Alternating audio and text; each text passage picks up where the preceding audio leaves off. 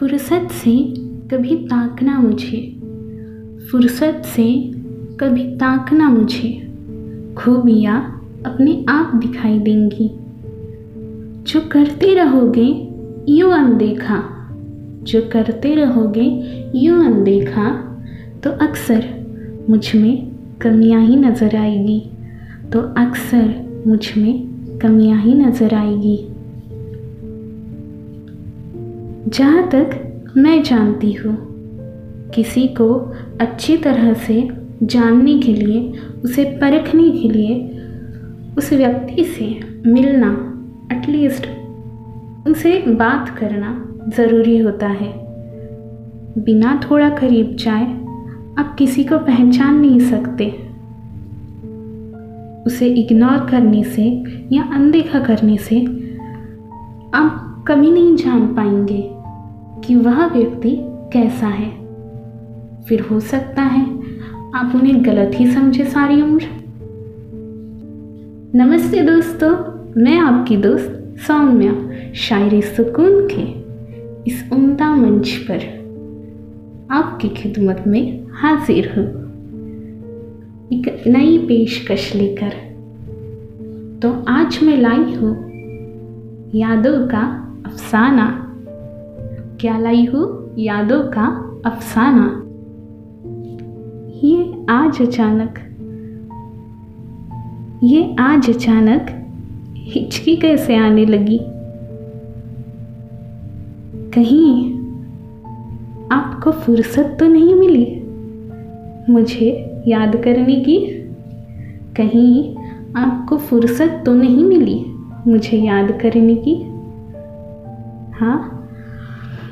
दोस्तों, कहीं सचमुच तो आपको भी हिचकी तो नहीं आई ना?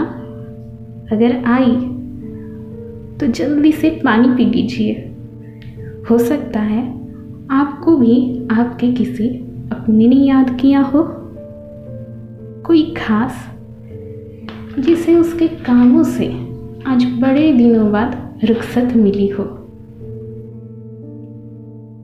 तो दोस्तों इसी सफ़रनामे को आगे बढ़ाते हैं और सुनते हैं आज की तीसरी शायरी। तो आपकी खिदमत में हाजिर है आज की तीसरी शायरी।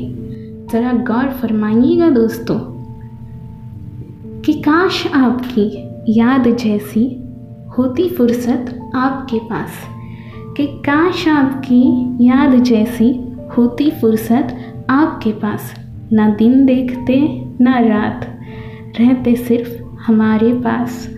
ना दिन देखते, ना रात रहते सिर्फ़ हमारे पास। उफ, वाह, वाकई दिल छू लिया इस शायरी ने तो।